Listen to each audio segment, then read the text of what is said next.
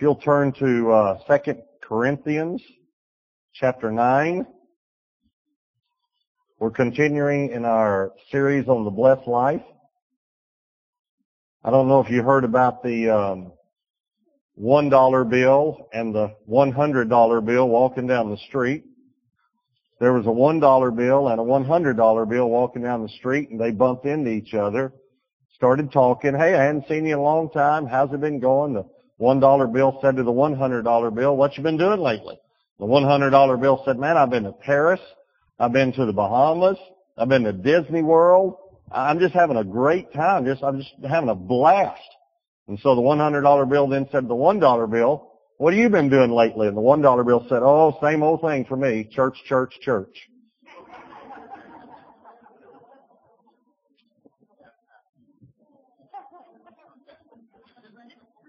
Uh, we need to get out of the habit of tipping God. We need to get in the habit of giving. Giving from a, a, grateful heart. And so that's what we've been talking about in the blessed life. It affects every area of your life. Every area. When God does a work in our hearts, see, we're born takers. We're born again givers. But we have to renew our minds.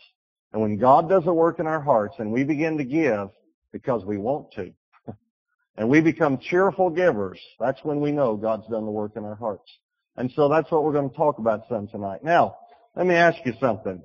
Um, does God want us to plan for the future? Absolutely. How can we, though, have plans for the future that are godly? And how can we have faith for the future? Think about this. Is God concerned about our future? Does He have thoughts about our future? The Bible says He has good thoughts for us and good plans for us in the future. And there's nothing wrong with us planning for the future. The only thing that's wrong is if we plan with fear and not faith. That's the only thing that's wrong. God wants us to have faith for the future. And the only way we can have faith is by hearing and obeying the Word of God. That's it. In other words, if we make plans for our future apart from what the Bible says, then our plans are based on fear, not on faith. But if we hear the Word and we obey the Word and make plans according to the Word of God, then we can have faith for the future and no fear. No fear. I know that's a term now that uh, I, I think the younger generation came up with it. No fear. But I think God came up with it long before that. Because every time he'd see the disciples and every time he'd show up in the Old Testament, he'd normally start it this way. Fear not. In other words, have no fear. I am here. I just thought of that. That's a little poem there. That's, uh, that's extra, okay? All right, 2 Corinthians chapter 9, we're going to talk about how we can have faith for the future. Verse 6. 2 Corinthians 9 verse 6. But this I say, he who sows sparingly will also reap sparingly. But he who sows bountifully will also reap bountifully. So let each one give as he purposes in his heart. It is a heart issue. Not grudgingly or of necessity, for God loves a cheerful giver. And God is able to make all grace abound toward you, that you always having all sufficiency in all things may have an abundance for every good work. Now we're going to read verse 8 again, and we're going to do an exegesis of verse 8. In other words, we're going to pick it apart and look at all of verse 8. The reason is, verse 8 has some of the most profound, unbelievable truth in it of any verse in the Bible.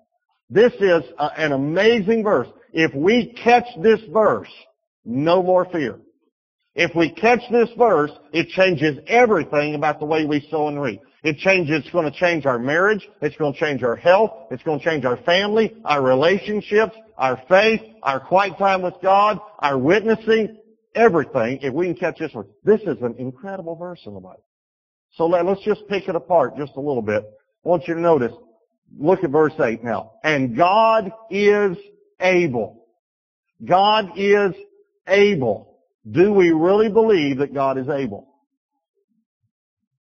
Well, if we did, we'd be sowing bountifully. The reason we sow sparingly is because we really don't believe God's able. Let me give you a little, we'll, we'll go back to verse a minute. Let me just give you a little, uh, illustration about this. I was in a restaurant a while back and I like to tip. I, I like to reward people. Now there are times I, I don't like to tip. You know, there are times that, you know, like, uh, Debbie likes Sonic because she likes the ice there, you know.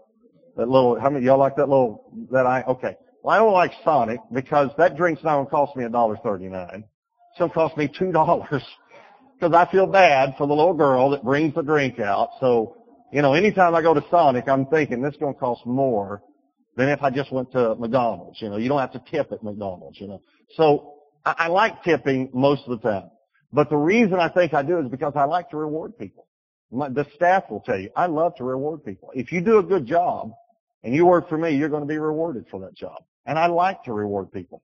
And I'm in a restaurant a while back and the waiter was not doing a good job. That's bottom line. He was not doing a good job. And I wanted him to do a good job because he was probably a college student or something. He probably needed everything that he could get. And I, I wanted to reward him. And so I was a little frustrated. And I, I remember thinking this to myself. Now, let, let me say something before I tell you what I thought. Every time I tell an illustration, I'm, I'm hoping that you're getting ahead of me. I, I hope that you're understanding and you're seeing the analogy of why I'm giving the illustration. Uh, uh, okay? So, are you already ahead of me a little bit? That God is a rewarder and He rewards for good sir. Okay, alright. So, I wanted to reward this guy and I had these, this thought in my mind. If this guy just knew the ability I have to bless him.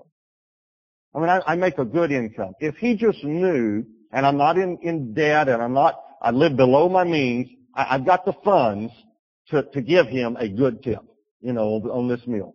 If he just knew the ability I have to bless him, and if he knew the desire that I have, that I really want to, it would probably change his behavior he, he would probably be serving me a little differently. And as soon as I had that thought, the Lord said to me, that's the problem with my people. Number one, they really don't believe that I have the ability to bless them. Now, we all say that we do. But really, most of us, our faith is limited to our resources. We don't understand that God has unlimited resources and can bless us in limitless ways. We really don't. We really limit God to our job and our salary. I even have had people tell me before, you know, you know, you talk about this faith and you talk about stepping out financially, but I'm on a fixed income. Or, or I'm on a, a limited, I'm on a salary and, and I've never gotten the, these things that you talk about. Listen, what you've done in your mind is you have limited God's ability to bless you by your own resources. And you really don't believe this verse that says God is able. Can I tell you something? God can bless you apart from your jobs.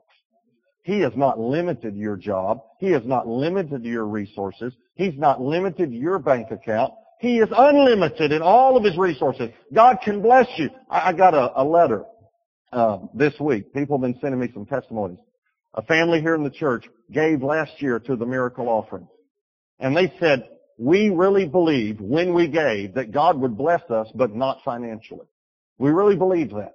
Because, he said, I'm at a company, I've been there for years, and we're on a raise freeze right now. And the whole company knows it, and they're laying off people. No raises, and they're laying people off. You just want to keep your job. And so we prayed about it, and God really stretched us in our faith to give, and we decided we're going to give this amount anyway, even though God is not going to be able to bless us financially back. He'll probably bless us in other ways. He'll bless our marriage, and He'll bless the kids, and He'll bless our health. So we're going to go ahead and be obedient, but we're, we do not expect, you know, for God to be able to bless us financially. Gives the miracle offering on Sunday, Monday morning. Goes in, his boss calls him in and says, I know that we're in a, a raise freeze around here, but we just have the strongest impression to give you a 12% raise. And you're the only one in the company. And he said, I really don't even know why we're doing this. God is not limited. Are, are, are you following me? God is able. God is able. That's what we've got to pick up. All right, let's go back now. Verse 8. And God is able to make all grace. How much grace? All grace abound. You know what abound means? That means more than enough. God is able to make all grace abound toward you that you, now watch how God throws in all these words. Always. Always. In other words, not most of the time, not if the economy's good, not if the stock market goes up. God's ability to bless me is not dependent upon the economy. God's economy is always up. It's never down. Always, always, always, watch this, having all sufficiency in all things. Now we've seen the word all three times in here. And some of you have been here for a while, so you know what I'm about to say. Some of you haven't been for, here for a while, but you're going to learn. And what does the Greek word for all really mean? All, that's correct. So it just, it just means more if you quote the Greek. God is able to make all grace abound toward you that you always, having all sufficiency in all things, now watch this, may have an abundance for every good work. Not some good works, for every good work. And you're not going to have to give out of your sufficiency. You're going to be able to give out of your abundance. That's what that verse said. God is able to make all grace abound toward you that you always, having all sufficiency in all things, may have an abundance for every good work. You ought to memorize that verse. And say it over and over and over until it gets down inside of you. God is able to do this. This, this is the Word of God. God wants to bless us. Now, we're going to talk about a principle that we haven't talked about yet in the blessed life. And that's called sowing and reaping. It is a very, very simple principle in Scripture, but most believers don't believe it. It has been misapplied and it has been misunderstood for years. And so we're going to talk about it. It's very simple. If we sow sparingly, we reap sparingly. If we sow bountifully, we reap bountifully. We talked last week that, and we read it in Matthew 7 and Luke 6. With the same measure you use, it will be measured back to you. That's the same thing. If you sow sparingly, you reap sparingly. If you sow bountifully, you reap bountifully. With the same measure you use, it will be measured back to you. In other words, you give God the measure to bless you. Let me say it another way. You give God the, the amount to bless you with. With the same measure you use, it will be measured back to you. In other words, if you give with a teaspoon, then God can give it back to you as quickly as He can with a teaspoon. Because with the same measure you use, it'll be measured back to you. Use a tablespoon, great. God now has a tablespoon to get it back to you. Use a shovel, God has a shovel. If you use a snow shovel, God has a snow shovel. If you use a pickup truck, God has a pickup truck. If you use a dump truck, God has a dump truck. Whatever measure you use, in other words, in the direct proportion to the amount you give, is in direct proportion to the amount you'll receive back. That's, that's how simple sowing and reaping is. It's the same way if you sow one sack of seed or a hundred sacks of seed. There's the crop right there. This is a law of nature that God set up that you cannot break. You, you can't break this. This is, this is the way it is in, in, in all of nature. You sow one sack, you get back the, the, the crop from that. You sow ten sacks, you get back bigger harvest. You sow a hundred, you get back a larger harvest. This is what it means. If we sow sparingly, we reap sparingly. If we sow bountifully, we reap bountifully. Now, look at verse 8 again. It's very important that we see two words in here because this is where the test comes for every one of us. And God is able to make all grace abound toward you that you always, having all sufficiency. Now what, what's the word sufficiency? In all things may have an abundance, look at the word abundance, for every good work. Now listen to me. Sufficiency and abundance. This is the test for every one of us. In other words, first of all, will God meet my needs? Will what I have be sufficient? Will what I, what I'm putting back for retirement, is that going to be sufficient when I need it? What we have in the bank right now, is that sufficient? What the, the income that I'm making right now, is this going to be sufficient? Is God going to take what I have? Is, am I going to have enough to make it? Am I going to have enough to be able to get by, just barely get by or what? That's sufficiency. And then the other test is abundance. When we get a little extra, we get tested with abundance. I, I don't know if you've um, noticed this, and, and by the way, you can call these two temptations need and greed. We get tempted with the need where we will, will God meet our needs, and we get tempted with greed. You ever notice when people get a little extra money, they normally don't save it? And they normally don't give it? They normally spend it. Is that right? Get a little extra money, and this is how we justify it. Now I can buy something that I've really been needing. New golf clubs. I mean, I have really been needing, see, and we put a lot of things in the category of need that actually don't go in that category. This is the test. Look at this scripture, Proverbs 30. Two things I request of you, deprive me not before I die. Two requests before I die. Number one, remove falsehood and lies far from me. Number two, give me neither poverty nor riches. And then he explains why neither poverty nor riches. Feed me with the food allotted to me, lest I be full and deny you and say, who is the Lord? Or lest I be poor and steal and profane the name of my God. You see the two temptations?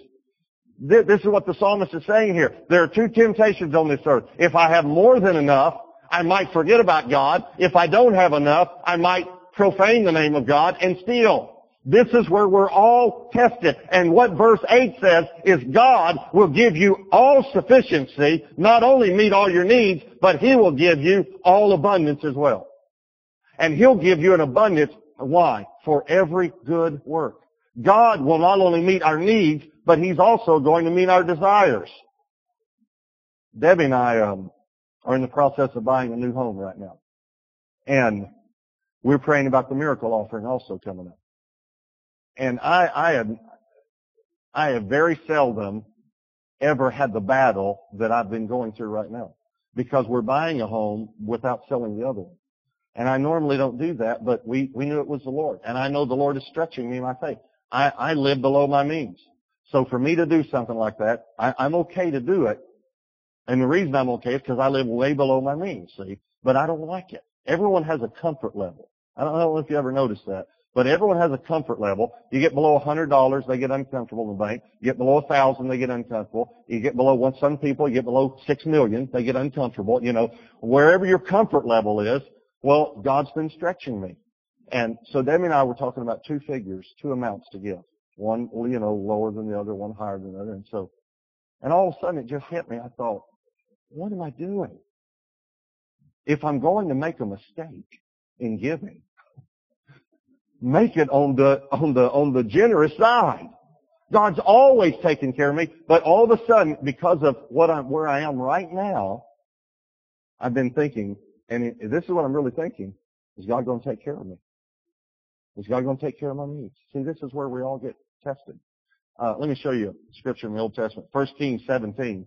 This is talking about Elijah. It said, the ravens brought him bread and meat in the morning, and bread and meat in the evening, and he drank from the brook. And it happened after a while that the brook dried up because there had been no rain in the land. Now, I just, I don't want us to go past this. First of all, these birds didn't just bring him bread out of a trash can somewhere, you know. They brought him meat. Somehow they got, they brought him meat every morning and every evening. Here's the point. God has hundreds of ways of taking care of his people. He, he can have a bird bring it to you if he wants to. He'll take care of you. He'll meet our needs. Then he drinks from this brook, and because there's a famine in the land, there's a drought, the brook dries up. So you know what he does then? He sends him to a widow who only has one meal left. She said, my son and I are going to eat this one meal, and then we're going to die. This is all we have left. And he said, well, make, just make the meal and there'll be enough. And he stayed there many, many months. And they kept eating on the one meal. The flour never ran out and the oil never ran out. And then he sends him to another place, and this is what happens at the other place. 1 Kings 19, it says, Then as he lay and slept under a broom tree, now in the Hebrew, that's a tree that, tree that they make brooms out of. I'm just kidding. I just see if you believe it if I said it was in the Hebrew. All right. Suddenly, an angel touched him and said to him, arise and eat. And then he looked, and there by his head, now watch carefully, was a cake. A cake. This is the first angel food cake. was a cake baked on coals and a jar of water. A jar. A, a jar of water. God had an angel bring it to him. And a jar of water, so he ate and drank and lay down again. God's going to meet our needs. So we don't need to worry about our meeting our needs. But what about, and, and uh, the, Satan tempts us with greed, but what about desires? What about desires that we have? We all have desires. Well, I've got good news for you. Listen to me. It's okay to have desires. It's not unspiritual if you have desires. It's okay. God knows that a woman has a desire for a nice home. Do you know how God knows that? Because God invented women.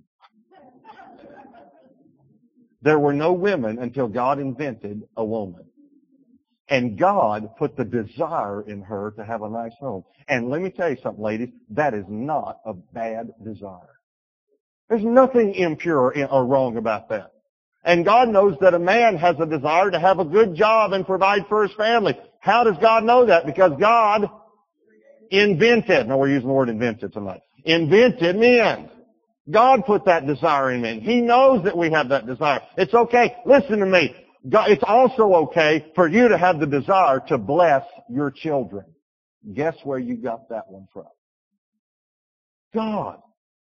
God has the desire to bless His children. It's okay to want to send your children to college. It's okay to prepare to do these things. It's okay. It's alright to have desires. They're not all evil. They're not all wrong. It's okay to want to do, have good things as long as our heart doesn't go after those things. But here's the point. I want to tell you. God not only cares about meeting your needs, He cares about your desires too. He is a good Father and wants to bless you. And He wants to give you good things, and God will bless your, even your desires. If we delight ourselves in the Lord according to the Scripture, then He will give us the desires of our heart. Obviously the key is delighting ourselves in the Lord, but most of us are doing that. So the desires that we have, God will bless us not only, so God will not only take care of our needs, He'll also take care of our desires. He'll take care of our wants. He'll take care of not all of our wants. You know, new golf clubs sometimes He doesn't take care of. But He takes care of our needs and He takes care of our wants and it's okay to have those wants. It's okay to want to provide for your family in the future. Now most of us know that God's going to take care of our needs. Most of us have no fear of starving to death. Would you agree with that? Most of us just don't lie awake at night wondering if we're going to starve to death. And if we are lying awake at night, we'll probably go in and fix a little something and we'll be okay.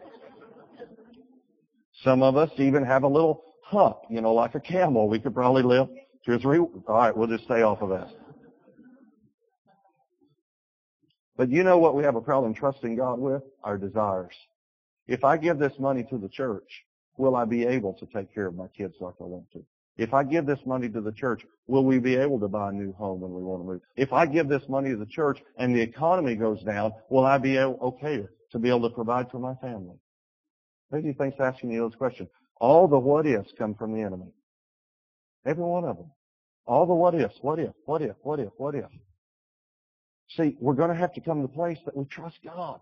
God, I trust you that you're not going to fall off the throne and that you'll still provide for me next week no matter what the economy does. And that you'll not only provide my needs, but you'll provide some of my desires as well because you're a good God and you're a good Father. Now, look at verse 10 of 2 Corinthians 9. Verse 10 says, now may he who supplies seed to the sower and bread for food, this is the, the, the God provides all of our needs, but he also provides an abundance for every good work. Supply and multiply the seed you have sown and increase the fruits of your righteousness. Verse 10. Now may God, now may he who supplies seed to the sower and bread for food. Listen, God provides bread. He provides seed for bread, but he also provides seed to sow. And he provides it to the sower, not the keeper. It says, now may he who supplies seed to the sower, not the keeper of the seed. Think about a farmer and he's got one sack of seed. He could take that one sack of seed and he could grind the whole thing up, make, make food out of it, eat it, and then just hope that someone's going to give him another sack when that's, when all that food's gone. Or he could take part of the sack and make food out of it and take part of it and sow it. And if he takes part of that sack and sows it, how much better off is he going to be down the road? Now listen to me carefully. God's talking about investing in his work. See, this is where it takes faith. It's one thing to invest our money in, in, in a worldly investment, something on this earth, and hope that it does well. And then it's another thing to put it in the church and not be able to see it. And to trust that according to God's word, that's sowing. That's what the Bible calls sowing. When we, when we put it to every good work. Some of our seed is for bread, but some of it is to sow. Now, I'm going to give you three principles about sowing and reaping, right? Three principles about seed. And they're real simple, but we've got to understand these. Number one, you reap what you sow. You reap what you sow. You will not sow corn and reap wheat. It won't happen. It's an impossibility. You will not sow uh, rice and, and reap apples. It's just not going to happen. Whatever you sow, you'll reap. Galatians 6, 7 says, don't be deceived. God is not mocked. Whatever a man sows, that shall he also reap. Whatever a man sows, that shall he also reap. This is a law of nature again, alright? So, it's real simple. If you sow money, what are you going to reap? Money. And it is so hard, it's, it was even hard for you Christians to say that word. Can't say money in church, you know. See, that's the way we think. It's, it's, it, this is a principle though with God.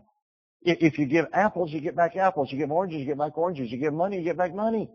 And that's what this couple was sharing with me in the letter. We gave money, but we didn't think we'd get it back. Now God does bless us in many ways because He's able to make all grace abound toward us. All grace. But we're talking about the principle of sowing and reaping. And whatever we sow, that is what we're going to reap. Can you imagine a farmer standing in a field that he planted corn in, and he's standing in the middle now, he planted corn, and he's waiting for wheat to come up? Would you call that foolishness?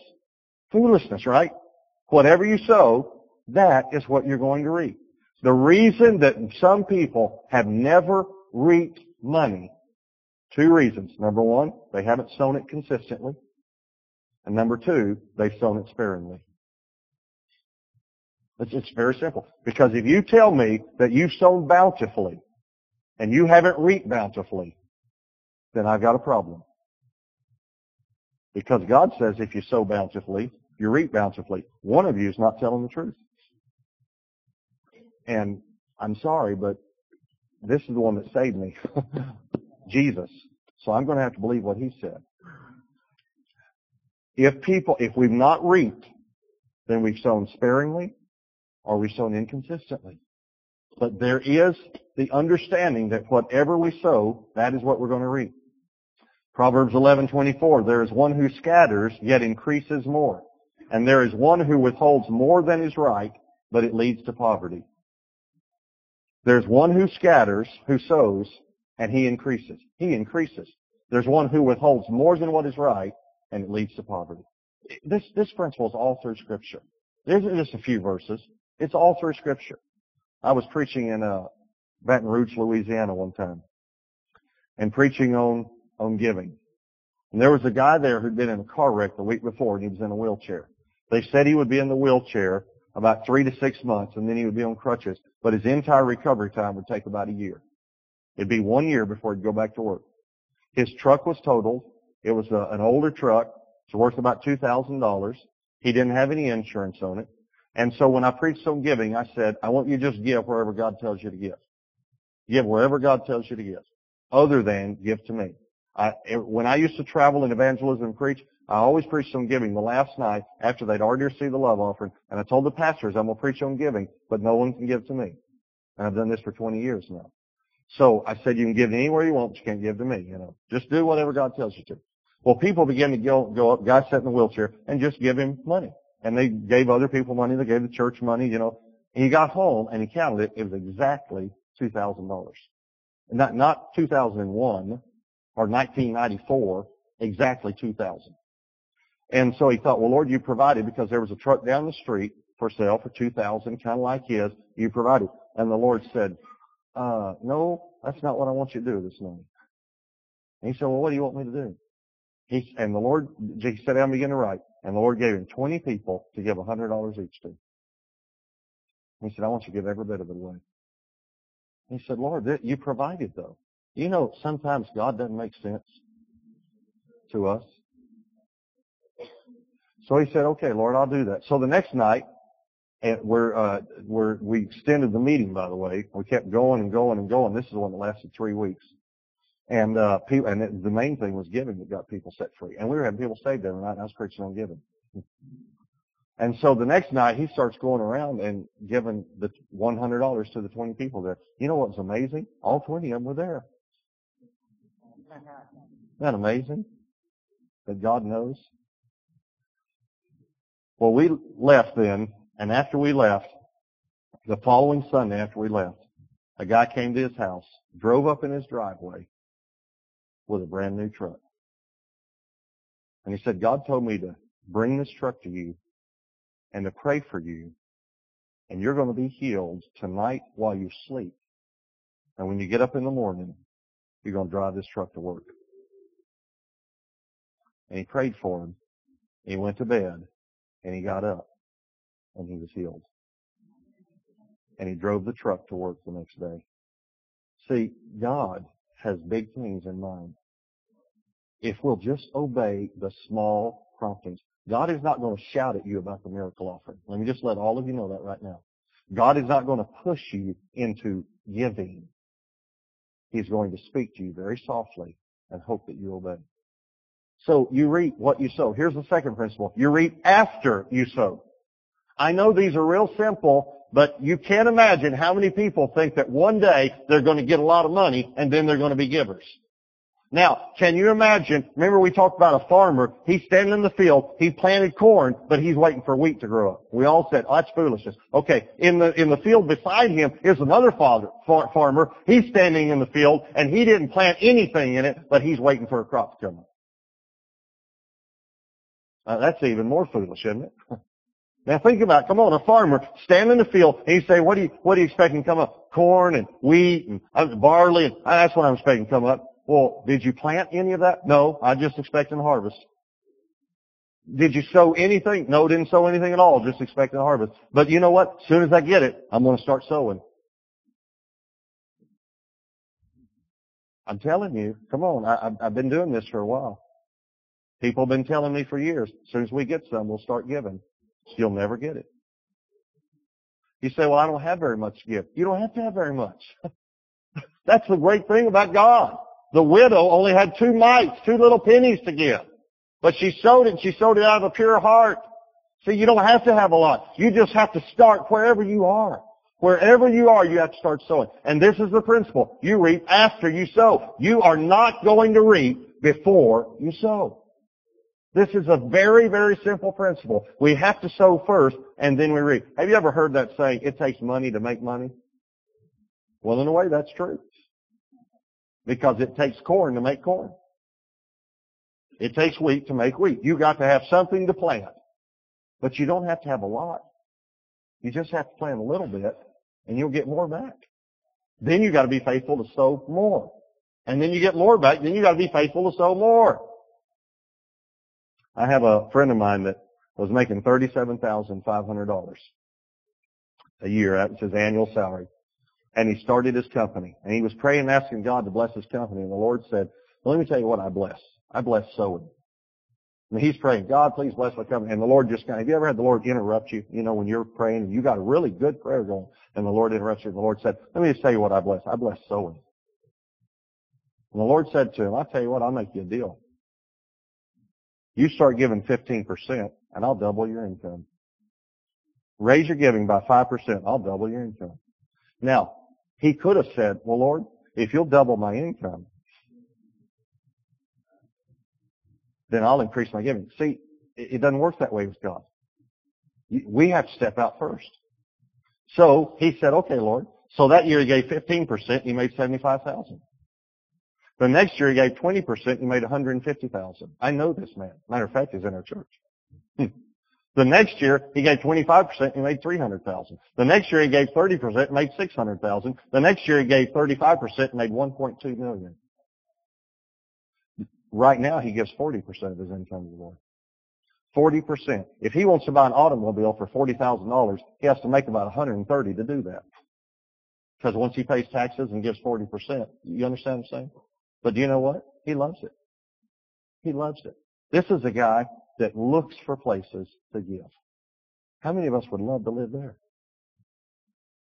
But he had to step out first. So you reap after you sow. Here's the third principle. You reap more than you sow. It's real simple. You reap more than you sow. Two kernels of corn produce one stalk. Two kernels. Each stalk has three to four ears of corn. Each ear of corn has 1,200 to 1,600 kernels. Okay, the point here is you reap more than you sow. Follow this. Two kernels produce three ears of corn. Each ear has 1,200 to 1,600 kernels. God is a pretty good multiplier, isn't he? So you got three to four ears of corn on one stalk. You could eat all of them and then hope somebody gives you some next week. Or you could eat some of them and plant the rest. That's what it is. It's, it's the same thing. See, how can we understand in the natural, not understand in the spiritual?